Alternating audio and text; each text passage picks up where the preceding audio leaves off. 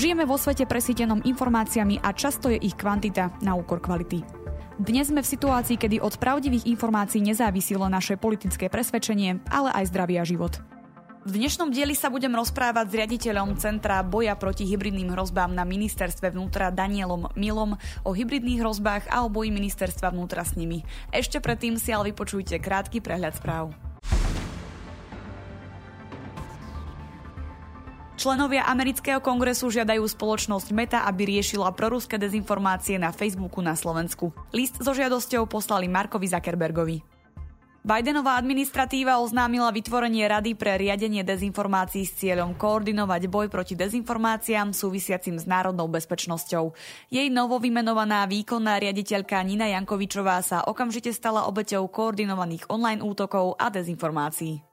Čínsky internetoví cenzori testujú novú stratégiu – zobrazenie polohy používateľov sociálnych médií pod príspevkami. Úrady tvrdia, že stratégia pomôže odhaliť zahraničné dezinformačné kampane určené na destabilizáciu Číny. Ruská ransomwareová skupina Conti hackla kostarickú vládu. Obyvateľov Kostariky vyzýva na protesty a zvrhnutie vlády. Ruskej žene hrozí desať rokov väzenia za to, že nechala v supermarkete protivojnové nálepky.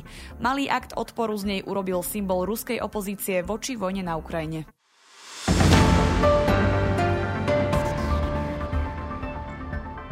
Mojím dnešným hostom je Daniel Milo. Dobrý deň. Dobrý deň, prajem. Začneme všeobecnejšie. V súčasnosti často počúvame o hybridných hrozbách. Čo tento pojem vlastne znamená? Hybridné hrozby sú pojem, ktorý sa v súčasnosti, najmä teda po vzniku vojny na Ukrajine, používa čím ďalej tým viac a preto je naozaj dobre si asi ozrejmiť, čo vlastne pod týmto pojmom sa skrýva, lebo tiež som sa často stretol s rôznym prekrúteným alebo necelkom presným chápaním tohto pojmu. Existujú viaceré definície tohto pojmu, napríklad na úrovni é ú, máme zadefinovanú aj v koncepcii pre boj Slovenskej republiky s hybridnými hrozbami z roku dvetisícosemnásť a aj v nedávno prijatom akčnom pláne koordinácie boja proti hybridným hrozbám schválenom v marci tohto roku vládou Slovenskej republiky. Um, ak by som to mal povedať nejak jednoducho, bez zložitých naozaj akoby teoretických definícií, tak hybridné hrozby vo svojej podstate sú nejaké koordinované, cieľavedomé úsilie, ktoré používajú štátni a neštátni aktéri a využívajú pritom rôzne druhy pôsobenia, rôzne druhy aktivít, ktorých spoločným a jednotiacím cieľom je využívajúc zraniteľnosť daného cieľa, v tomto prípade hovoríme primárne o spoločnosti alebo štáte ako cieli, na to, aby dosiahli nejaký konkrétny strategický cieľ, ktorý môže byť ovplyvnenie rozhodovacích procesov, nejaké zasiatie polarizácie do spoločnosti, zníženie spoločenskej stability, súdržnosti alebo podkopanie hm, akoby samotnej existencie daného cieľa, čiže štátu alebo spoločnosti. V nadväznosti na prvú otázku sa musím opýtať, z akého dôvodu sa dnes o hybridných hrozbách hovorí tak často? Je to len akýsi trend či buzzword, alebo to zapričinila zmena bezpečnostného prostredia a s tým aj iné metódy vedenia vojny? Máte pravdu v tom, že tento termín sa začal používať vo oveľa zvýšenej miere niekedy v roku dvetisícštrnásť pätnásť, po vlastne prvom, nazvem to, že prvej fáze vojny na Ukrajine, kedy tomu, nazvem to, že horúcemu konfliktu predchádzali viaceré aktivity, ktoré úplne s kľudným svedomím vieme nazvať hybridnými hrozbami alebo hybridným spôsobom vedenia boja. Takým asi najtypickejším až učebnicovým príkladom bolo presne obsadenie a následná anexia Krymu, ktorá aj dnes sa používa akoby učebnicový príklad takéhoto pôsobenia. Poviem v stručnosti aj prečo. Na Kryme v zásade v tom roku dvetisícštrnásť existovala naozaj pomerne že nestabilná situácia, bol jasný záujem Ruskej federácie nedopustiť, aby napríklad Ukrajina zrušila zmluvu na prenájom Krymu, ktorá predchádzajúca vláda uzavrela a vlastne v súvislosti so zmenou vlády na Ukrajine, aby teda si Ruská federácia zachovala svoju vojenskú prítomnosť a vojenské základne na Kryme. Z tohto dôvodu začala už od samotného začiatku celej krízy na Ukrajine, čiže niekedy vo februári dvetisícštrnásť realizovať celý rad krokov, ktoré pripravovali pôdu na, na následnú anexiu Krymu. Bola to aktivizácia ruských vojsk na Ukrajine, rôznych polovojenských skupín, prichádzali tam rôzni, nazvem to, že viac alebo menej organizovaní dobrovoľníci z Ruskej federácie, kozáci, noční vodci a rôzne iné skupiny, ktorých úlohou bolo akoby vytvárať zdanie, že na Kryme existuje nejaká veľmi veľká a hlučná skupina ľudí, ktorí požadujú odtrhnutie Krymu a jeho pripojenie k Ruskej federácii. Faktom je, že na Kryme žila aj pred, nazvem to, že touto ostrejšou fázou toho konfliktu značná časť populácie ruskojazyčná, ktorá sa aj vyjadrovala spôsobom, že má bližšie možno k Ruskej federácii, ale určite to nebolo tak jednoznačné. Ako tá situácia na Ukrajine eskalovala a vlastne začala sa...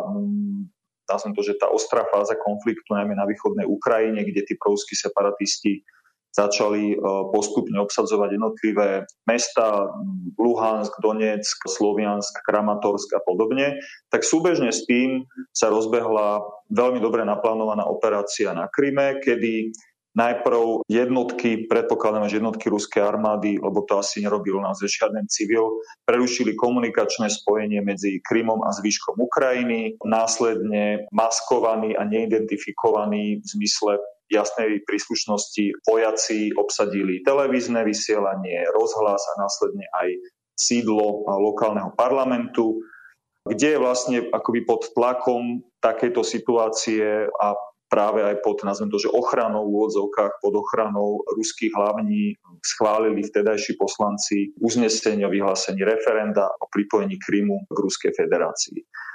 Súbežne s tým samozrejme tam prúdili rôznymi cestami ďalšie vojenské jednotky, tí tzv. Zelení mužičkovia, čiže uniformovaní, ale neoznačení vojaci, ktorí sa rozostavili okolo ukrajinských základní, ktoré tiež vtedy mala ukrajinská armáda na Kryme, s cieľom akoby zablokovať ich a nedovoliť, aby sa ukrajinskí vojaci na Kryme zapojili akýmkoľvek spôsobom do tohto a to, že pokusil prevzatie kontroly na Krym. Existuje o tom viacero opäť veľmi zaujímavých a presných dokumentov, ktoré celý tento priebeh tej akcie dokumentovali.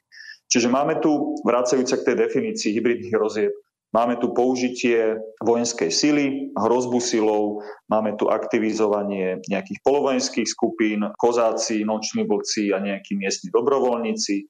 Máme tu kybernetické útoky, máme tu ovládnutie telekomunikácií, máme tu nátlak na zákonodárny zbor, máme tu nejakú informačnú kampaň, ktorá samozrejme toto všetko počiarkovala a podporovala, kedy samozrejme všetky ruskojazyčné médiá hovorili o tom, že na Ukrajine vládnu fašisti a že sa chystá akoby nejaké totálne potlačenie práv ruskojazyčného obyvateľstva. A toto v tom svojom celom kontexte spôsobilo situáciu, že keď naozaj došlo k vypísaniu referenda, ktoré samozrejme žiadni medzinárodní pozorovatelia nepozorovali, ale prebehlo plne v réžii krymských úradov, tak ten výsledok bol akoby veľmi výrazne v prospech pripojenia Krymu k Ruskej federácii. Ale de facto nikto, žiadna medzinárodná organizácia alebo štáty, až na veľmi malé výnimky, ako je Južné Abcházsko alebo Osecko alebo niektorých iných zopár krajín, neuznalo akoby právoplatnosť tohto aktu, ktorý je v rozpore s medzinárodným právom. Vy vedete útvar, ktorý sa na ministerstve vnútra venuje práve boju s hybridnými hrozbami. Ako vyzerá vaša činnosť?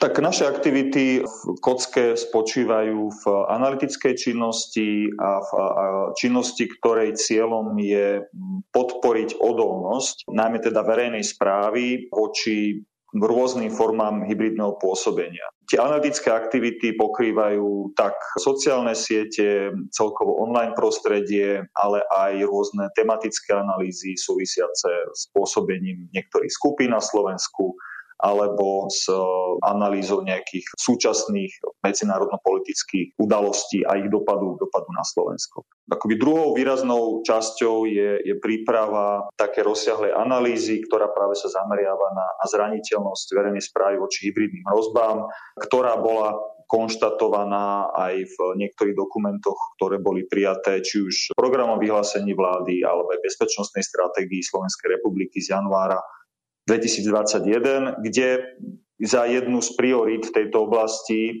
medzi inými bolo práve uznané aj potreba zvýšiť odolnosť verejnej správy voči takémuto pôsobeniu, ktorá sa akoby dlhodobo ukazuje, že je jeden z zásadných problémov.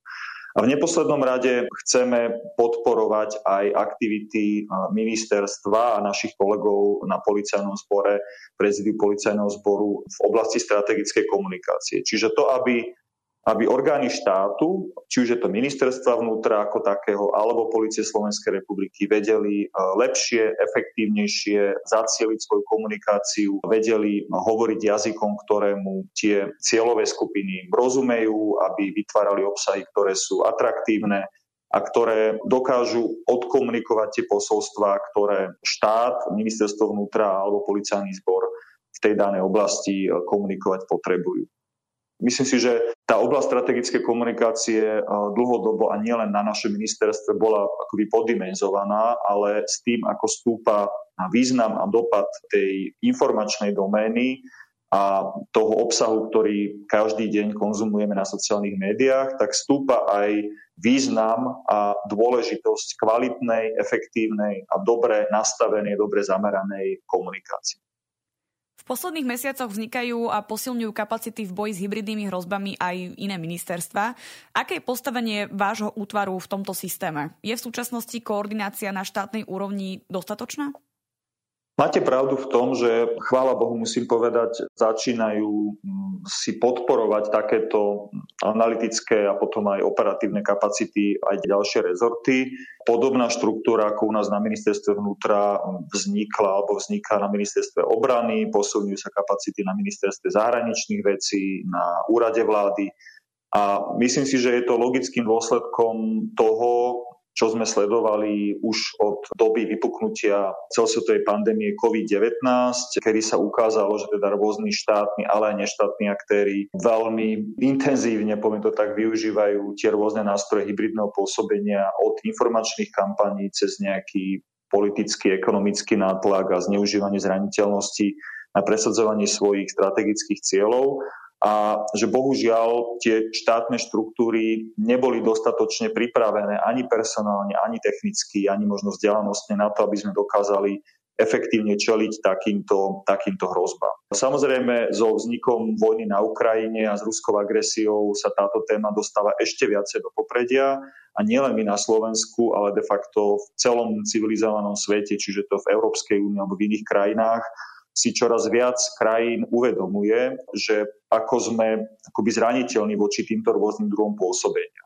Lebo opäť, ak sa vrátim k tej definícii toho hybridu, on v sebe naozaj zahŕňa veľmi rôznorodé formy pôsobenia alebo nátlaku, ak chcete, od, od energetické bezpečnosti, o ktorej sa v poslednej dobe veľmi, veľmi výrazne hovorí, a vidíme opäť tiež, aké kroky robí Ruská federácia vo vzťahu k zmluvným odberateľom svojich energetických surovín, napríklad Poľsko alebo Fínsko, ktorým prerušilo dodávky ako odpoveď na nejaké vyjadrenia alebo aktivity cez ovplyvňovanie politických procesov. Všetci sme asi sledovali spôsob, akým, akým Ruská federácia dokázala zasahovať do volebných procesov, ale sú tam napríklad aj aktivity Čínskej ľudovej republiky, aj v našom priestore strednej, východnej Európy, snaha o domináciu päť gé sietí, rôzne bezpečnostné rizika, ktoré, ktoré súvisia s ich pôsobením. A mohli by sme o mnohých iných ďalších oblastiach hovoriť. Čiže ja myslím si, že úplne na mieste, aby sme sa ako Slovenská republika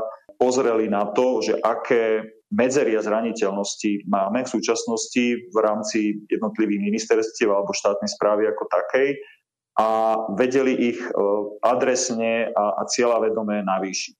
Čo sa týka tej koordinácie vzájomných prepojení, aj naše centrum, Centrum boja proti hybridným hrozbám, vzniklo na ministerstve vnútra ako súčasť realizácie národného projektu, ktorý má nejaké časové ohraničenie, ale je to akoby nejaká, nazvem to, že prvotná investícia, ktorú vieme využiť na rozbehnutie takýchto aktivít, pretože tá potreba e, mať aktuálne informácie, vedieť ich e, analyticky spracovávať, a najmä vedieť potom v tejto oblasti robiť aj konkrétne opatrenia a kroky, tu zostane a uvedomujú si to naozaj všetky, všetky štáty Európy, ktoré teda okrem možno nejakých zásadnejších investícií do tej hard security, čiže do nejakých vojenských spôsobilostí a vybavenia, zásadným spôsobom investujú aj práve do pripravenosti, do, do, do tých iných oblastí bezpečnosti, ktoré, ktoré boli doteraz bohužiaľ častokrát poddimenzované.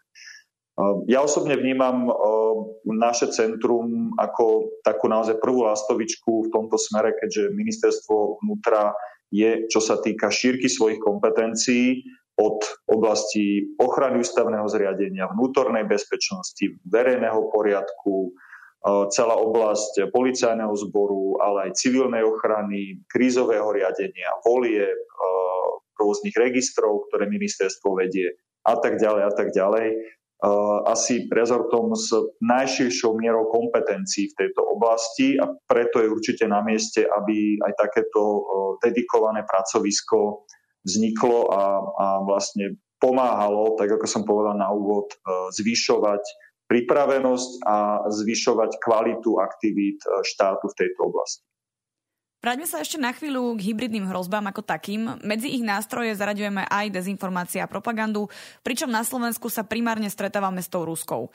Zmenilo sa toto pôsobenie od začiatku invázie na Ukrajinu, alebo všetko funguje tak, ako doteraz? No, to pôsobenie sa určite zmenilo takým tým prvým šokom, ktorý mnohí, nazvem to, že prokremelskí aktéri, ktorí v tejto sfére pôsobia, zostali zaskočení, lebo naozaj sme to videli na dátach, že tie prvé dni po invázii nevedeli, akým spôsobom komunikovať. Videli, že aká obrovská vlna solidarity s Ukrajinou sa zdvihla nielen na Slovensku, ale po celom svete. A môj dojem bol taký, že ako by sa aj hanbili hlásiť to, čo dovtedy hlásali, že to, čo v zásade tie informácie, ktoré, ktoré tu viacero mesiacov západné spravodajské služby hovorili, to, čo hovorili najvyšší predstavitelia, či už Európskej únie alebo NATO o tom, že Rusko sa naozaj chystá napadnúť Ukrajinu a že tie cvičenia, ktoré sú na hraniciach s Ukrajinou, nie sú náhodné, tak sa to ukázalo ako pravda. Napriek tomu, že to popierali a hovorili o nejakom vojenskom strašení a o tom, že Rusko predsa je mierumilovné, nikoho nechce napadnúť. Tak ale postupom času z tohto prvotného šoku akoby sa prebrali a, a začali používať najmä teda ten obľúbený whataboutizmus alebo ačohentizmus, ako sa povie po slovensky, kedy z kontextu vytrhávali iné historické udalosti, hovorili o tom, že dobre, síce Rusko napadlo Ukrajinu, ale čo v roku deväťdesiatdeväť NATO bombardovalo Jugosláviu a čo keď ú es á napadlo v dvetisíctri Irak. Pričom samozrejme v každom z týchto konfliktov ten kontext bol odlišný a nemôžeme porovnávať ničím nevyprovokovanú vojenskú agresiu Ruska voči Ukrajine s tým, keď napríklad v roku deväťdesiatdeväť pod tlakom tej prebiehajúcej vojenskej operácie Srbska voči kosovským Albáncom, kedy tam dochádzalo naozaj k masívnemu porušovaniu práv a vlastne tí kosovskí Albánci boli vyháňaní, nakoniec došlo k, k vojenskému zásahu zo strany NATO. Ale naozaj nechcem tu ísť do nejakých historických okienok a vysvetľovať tie rozdiely, ale akoby tá základná taktika, ktorú v tých dňoch začali používať, bol práve ten ačohentizmus. A potom následne, následne sa snažili spochybňovať tie naozaj hrozné, hrozné informácie, ktoré z Ukrajiny začali prúdiť o, o proste vojnových zločinoch, o, o neskutočnom násilí a brutalite, ktoré ruské vojska na tých okupovaných územiach na Ukrajine páchajú, o proste vojnových zločinoch, o, o popravách, o znásilneniach, o mučení, nevydaného rozsahu od konca druhej svetovej vojny. Ja osobne som naozaj presvedčený, súdiac podľa tých informácií, ktoré z Ukrajiny plynú, že na území Európy nebolo od konca druhej svetovej vojny v takomto masovom meradle porušované práva a slobody, páchané vojnové zločiny, tak ako sa to deje za posledné mesiace.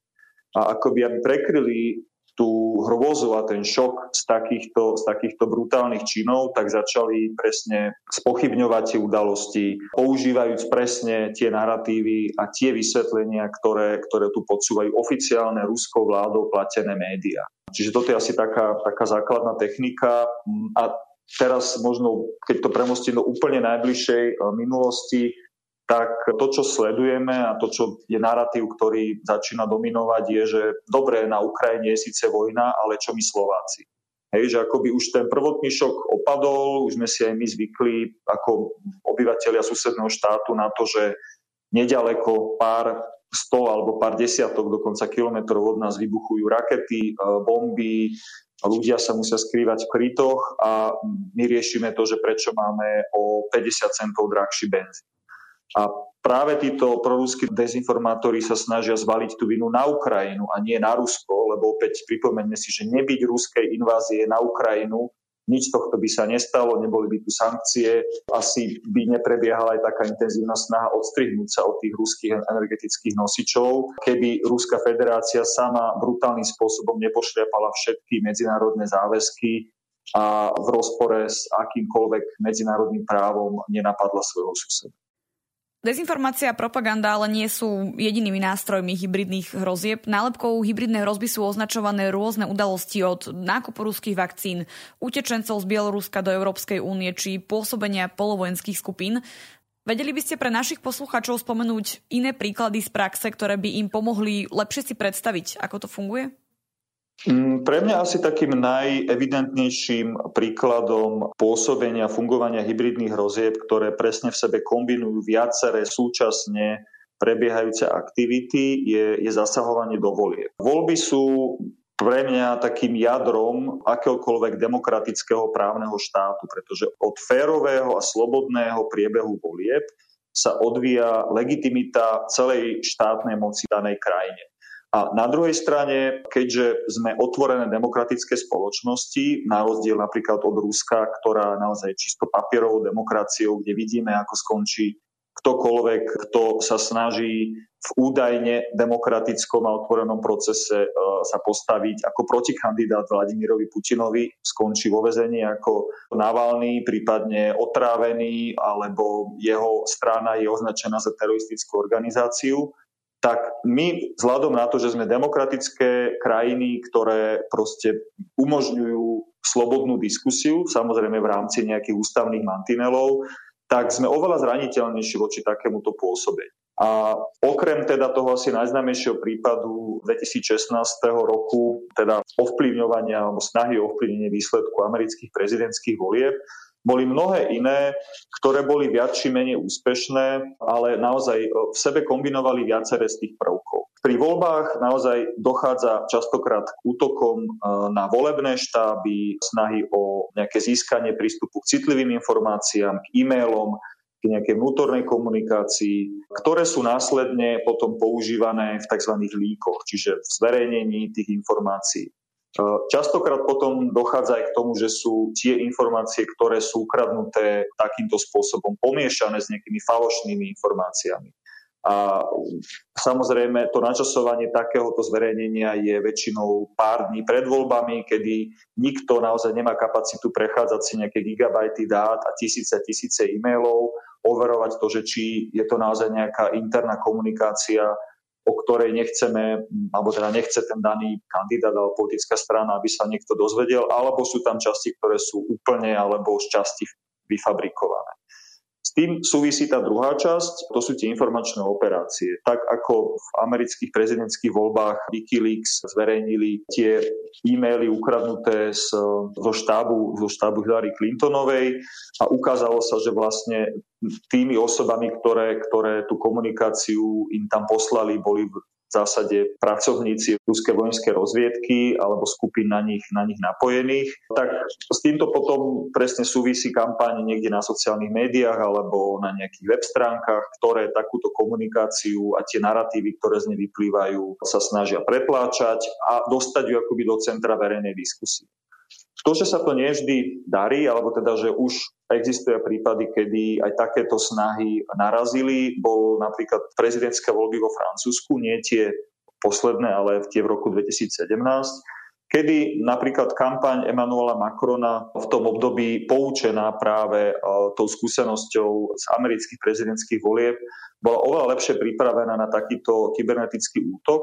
a podľa tých dostupných informácií, ktoré sú zverejnené, dokonca pripravila akoby nejakú pascu pre tých hackerov, ktorí opäť podľa všetkých informácií boli napojení na ruskú vojenskú rozviedku, vykazovali veľmi podobné spôsoby fungovania, podobné nástroje a tak ďalej. A vlastne ako by im podvrhli nejaký server, o ktorom si útočníci mysleli, že patrí, patrí kampanii Emanuela Macrona, ale pritom tam vôbec neboli tie informácie, ktoré, ktoré hľadali. A zároveň aj reakcia vo Francúzsku, francúzskych médií bola, bola zásadne iná a odmietli akýmkoľvek spôsobom informácie, ktoré im boli zaslané, teda z údajne hacknutej kampane prezidentského kandidáta vtedy Emanuela Macrona zverejňovať. Takéto snahy tu bežia a prebiehajú práve z toho dôvodu, o ktorom som hovoril, že tie voľby sú veľmi, veľmi lákavým, lákavou príležitosťou a veľmi jednoduchým spôsobom, akým ovplyvniť de facto smerovanie celej, celej krajiny. Z tohto dôvodu aj koniec koncov Európska komisia pred Európskym parlamentným voľbami v roku dvetisíc devätnásť prijala celý balík opatrení, akčný plán boja proti dezinformáciám, ktorý, ktorý zvýšil do nejakej miery aj odolnosť na celoeurópskej úrovni. Ďalší príklad, ktorý by som mohol spomenúť, je práve pôsobenie polovojenských skupín, ktoré vy ste v tej otázke sa, sa spýtali, lebo častokrát možno aj poslucháči si môžu myslieť, že ako naozaj nejaká skupina ľudí, ktorí či na Slovensku alebo v akékoľvek inej krajine behajú niekde po lesoch a, a cvičia s airsoftami alebo s expanznými zbraňami, predsa nemôže predstavovať žiadne bezpečnostné riziko.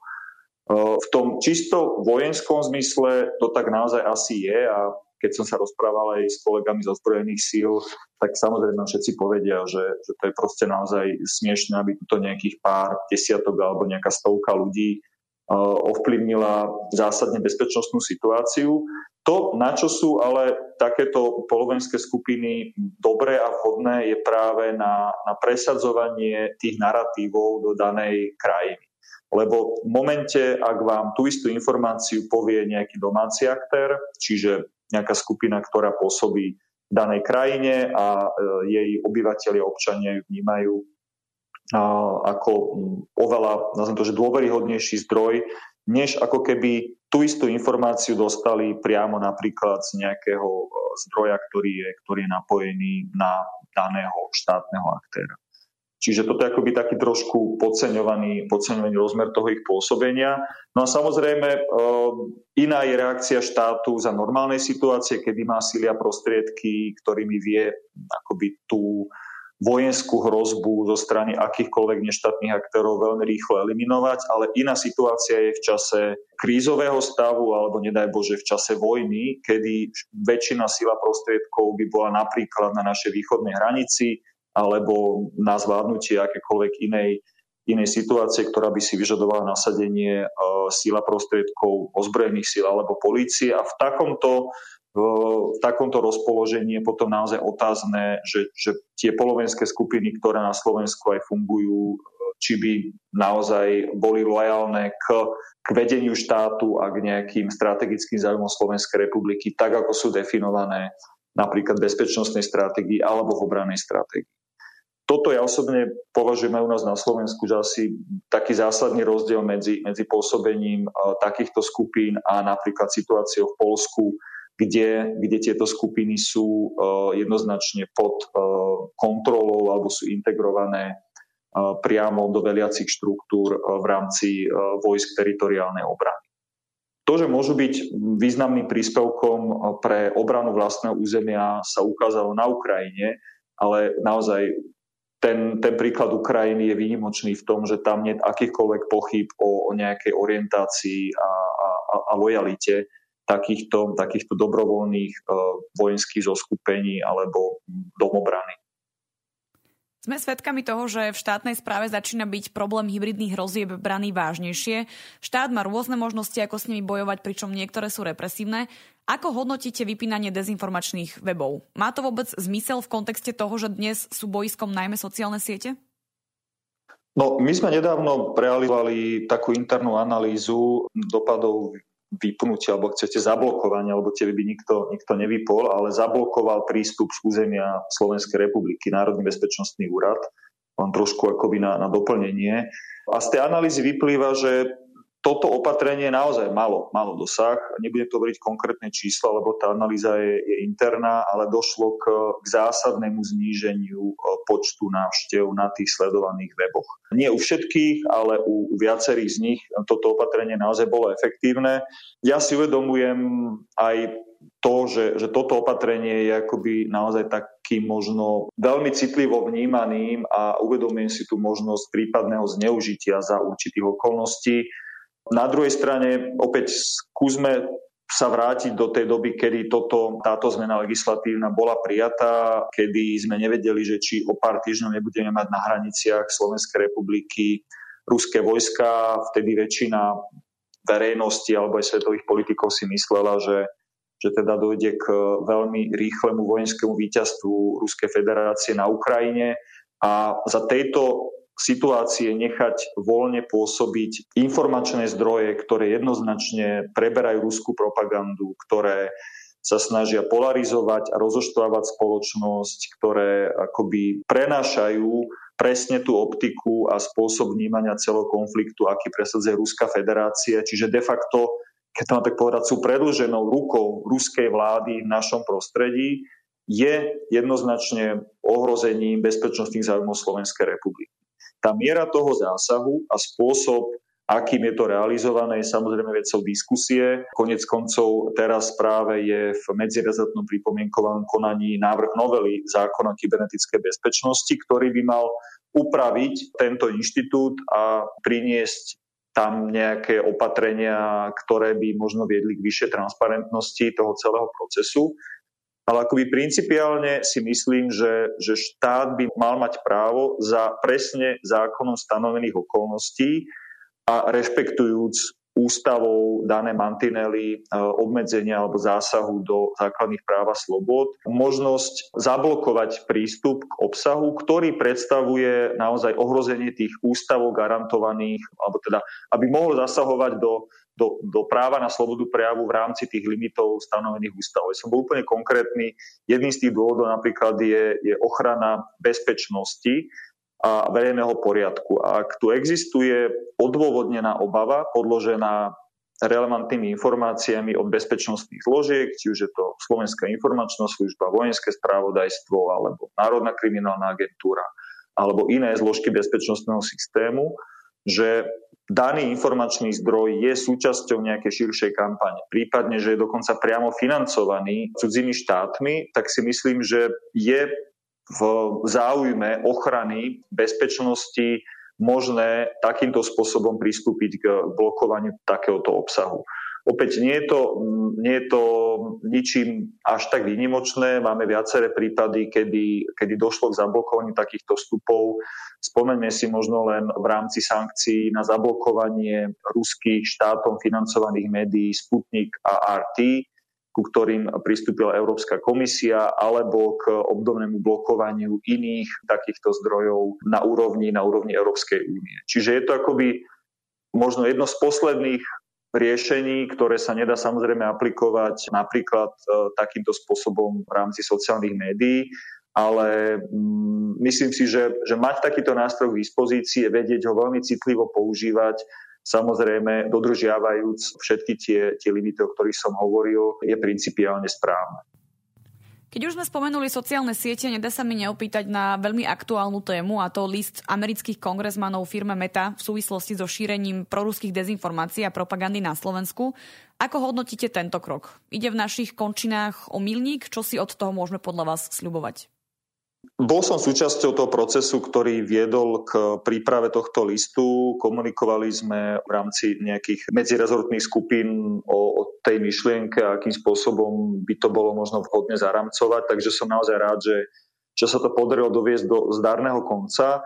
A tým dôvodom, prečo som rád, je, je to, že naozaj pomerne dlhú dobu tu prebiehala snaha o nejakú komunikáciu s predstaviteľmi spoločnosti Meta, aby naozaj začali konečne aplikovať tie pravidlá, ktoré, ktoré majú napísané vo svojich Terms of Service, aby, aby pristupovali k mazaniu nezákonného obsahu, aby aby nedovolili beztrestné šírenie ruskej vojenskej propagandy na slovenskojazyčnom Facebooku. Bohužiaľ, vo veľkej väčšine prípadov tieto snahy stroskotávali buď na nedostatku kapacít, alebo neochote, alebo zdlhavosti procesov na strane Facebooku. Z tohto dôvodu naozaj vďaka iniciatíve ministerstva zahraničných vecí bola táto vec alebo tento problém komunikovaný až na úroveň amerického kongresu, kde teda v rámci prejednávania výboru House of Representatives pre tajné služby došlo aj teda k spísaniu takéhoto podnetu, takéhoto listu adresovaného Facebooku, alebo teda spoločnosti Meta ako materskej spoločnosti. Ja osobne som veľmi zvedavý, že akým spôsobom spoločnosť Meta na tento list zareaguje, pretože a to, čo je naozaj možno nové oproti nejakým iným podobným verejným výzvam, je to, že tento list obsahuje veľmi konkrétne požiadavky, kedy už nestačia nejaké gestá a pekné slova o tom, že, že Facebook berie túto problematiku vážne, ale americkí kongresmeni a členovia tohto výboru konkrétne žiadajú, aby do prvého šiesteho, čo je, čo je onedlho, poskytli veľmi konkrétne informácie o opatreniach, o kapacitách, o počtoch fact-checkerov, o počte moderátorov, o spôsobe, akým, akým Facebook naložil s oznámeniami smerovanými zo strany slovenských štátnych orgánov k závadnému alebo protiprávnemu obsahu. Lebo doteraz to štandardnými komunikačnými kanálmi ako si nešlo. Ja som tiež bol súčasťou viacerých takýchto rozhovorov a napriek, musím si povedať, že veľmi veľké trpezlivosti na strane štátu sme počúvali akoby veľmi pekné slova o tom, akým spôsobom sa Facebook snaží a aké má nastavené procesy a politiky. Ale na konci dňa môžem povedať jeden príklad za všetky, keď kolegovia z policajného zboru upozornili Facebook, že existuje tu falošná stránka, ktorá používa názov Polícia Slovenskej republiky, používa logo Polície Slovenskej republiky, ktoré je v zákone o policajnom zbore zakázané používať komukoľvek inému ako, ako polícii, tak napriek takémuto úplne jasnému a blatantnému porušovaniu slovenských zákonov, ale aj, aj pravidiel Facebooku, Facebook niekoľko týždňov nedokázal odstrániť túto skupinu, ktorá zneužívala meno a logo Polície Slovenskej republiky. Toto je naozaj jeden príklad za mno, z mnohých, kedy, kedy tie existujúce procesy, ktoré má Facebook u seba nastavené, sa ukazujú ako nefunkčné, ako naozaj veľmi zdĺhavé, neefektívne a kedy je treba zásadným spôsobom, aby buď posilnil svoje kapacity, alebo potom následne možno čelil nejakým sankčným mechanizmom, tak ako je to, ako je to navrhované aj v, v smernici o digitálnych službách, ktorá je v súčasnosti predmetom rokovaní na úrovni Európskej únie. Ja osobne naozaj očakávam od tejto smernice konkrétne, že, že prinesie konečne nejaký nástroj, ktorý umožní aj malým krajinám alebo malým trhom, akým je Slovensko, využívať naozaj tú silu Európskej únie a silu spojeného päťsto miliónového trhu vo vzťahu k týmto globálnym platformám.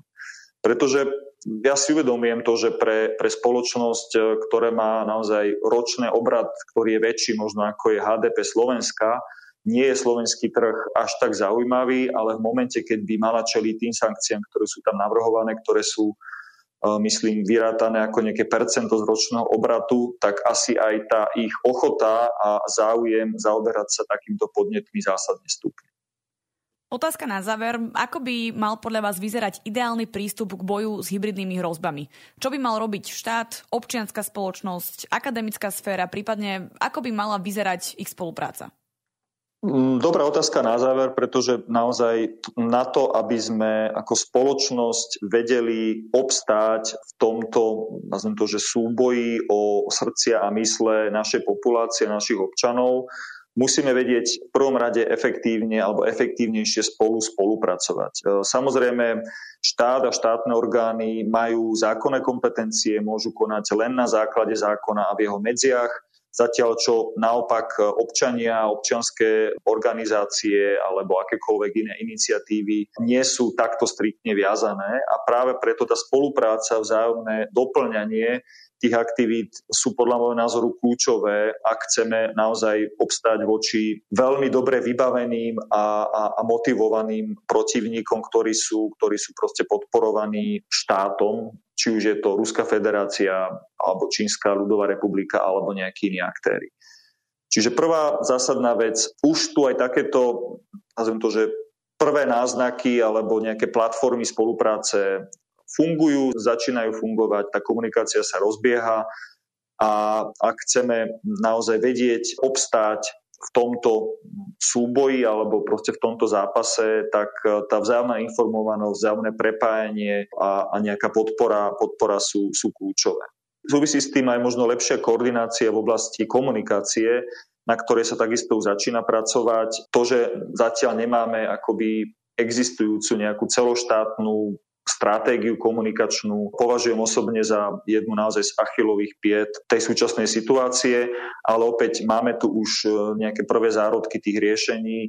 Na úrade vlády má vzniknúť alebo vzniká v týchto dňoch nejaký odbor strategickej komunikácie, kde práve by sa mala komunikácia na úrovni štátu a jednotlivých ústredných orgánov štátnej správy oveľa lepšie synchronizovať a, a vlastne prepájať tak, aby, aby štát vedel lepšie, efektívnejšie komunikovať vo vzťahu k svojim občanom. A v neposlednom rade si myslím, že to, čo, to, čo potrebujeme naozaj je, aby sme nemuseli, ako tak povediac, vynachádzať koleso, ale vedeli by sme oveľa lepšie využívať skúsenosti našich susedov, našich kolegov z iných európskych krajín alebo aj na druhej strane Atlantiku. Je veľmi dobré, že Slovenská republika je zapojená do rôznych centier excelentnosti, ako je napríklad Fínske centrum excelentnosti v oblasti hybridných hrozieb po Helsinkách, Hybrid CIOVY alebo, alebo Centrum excelentnosti NATO v oblasti strategickej komunikácie. Čiže lepšie využívať tieto medzinárodné znalosti, skúsenosti, nástroje, ktoré, ktoré naši partneri, či už v rámci EÚ alebo v rámci NATO majú k dispozícii, a aby sme nemuseli my tu od základu naozaj závať do praxe alebo dokonca vymýšľať postupy, metódy a, a nejaké nástroje, ktoré naši kolegovia už, už majú, majú pripravené. No a keďže som viacero rokov pôsobil v občianskej sfére, alebo teda v sfére občianskych spoločností, tak na záver chcem naozaj zdôrazniť tú, tú kľúčovú úlohu občianskej spoločnosti, ktorá je častokrát oveľa flexibilnejšia, rýchlejšia, agilnejšia a vie veľmi rýchlo akoby reagovať na, na tie potreby doby. Čiže naozaj ja osobne vnímam zachovanie a možno podporu a rozšírenie aktivít občianskej spoločnosti v tejto oblasti za, za kľúčové, lebo prichádza častokrát s inovatívnymi postupmi, nápadmi, s novými myšlienkami a prístupmi k riešeniu tejto problematiky. A vidíme to aj v iných krajinách Európy, kde, kde naozaj to prepájanie medzi tým verejným a súkromným sektorom alebo medzi mimovládnym a vládnym je veľmi často oveľa intenzívnejšie, ako je, ako je to u nás. A ja osobne toto vnímam naozaj ako taký, taký dobrý recept, kedy, kedy sa jednotlivé zložky, či už štátna sféra, akademická sféra alebo mimovládna sféra vedia vzájomne doplňať a vedia realizovať ten celospoločenský prístup, o ktorom sa píše aj v mnohých dobrých dokumentoch, ale tá jeho realizácia zatiaľ akoby trochu pokrývka. Hovorí riaditeľ Centra boja proti hybridným hrozbám na ministerstve vnútra Daniel Milo. Ďakujem za rozhovor. Ďakujem za pozvanie, pekný deň. Ak sa vám tento diel páčil, môžete nás podporiť či už jednorázovo, alebo pravidelne cez Patreon. Umožnite nám tak vytvárať nielen kvalitný obsah, ale tiež budovať komunitu ľudí, ktorí rozumejú potrebe zdravého a transparentného infopriestoru. Viac informácií nájdete na stránke infosecurity bodka es ká v sekcii podpora. Na príprave podcastu sa podielal Matej Spišák. Verím, že si nás pustíte aj na budúce.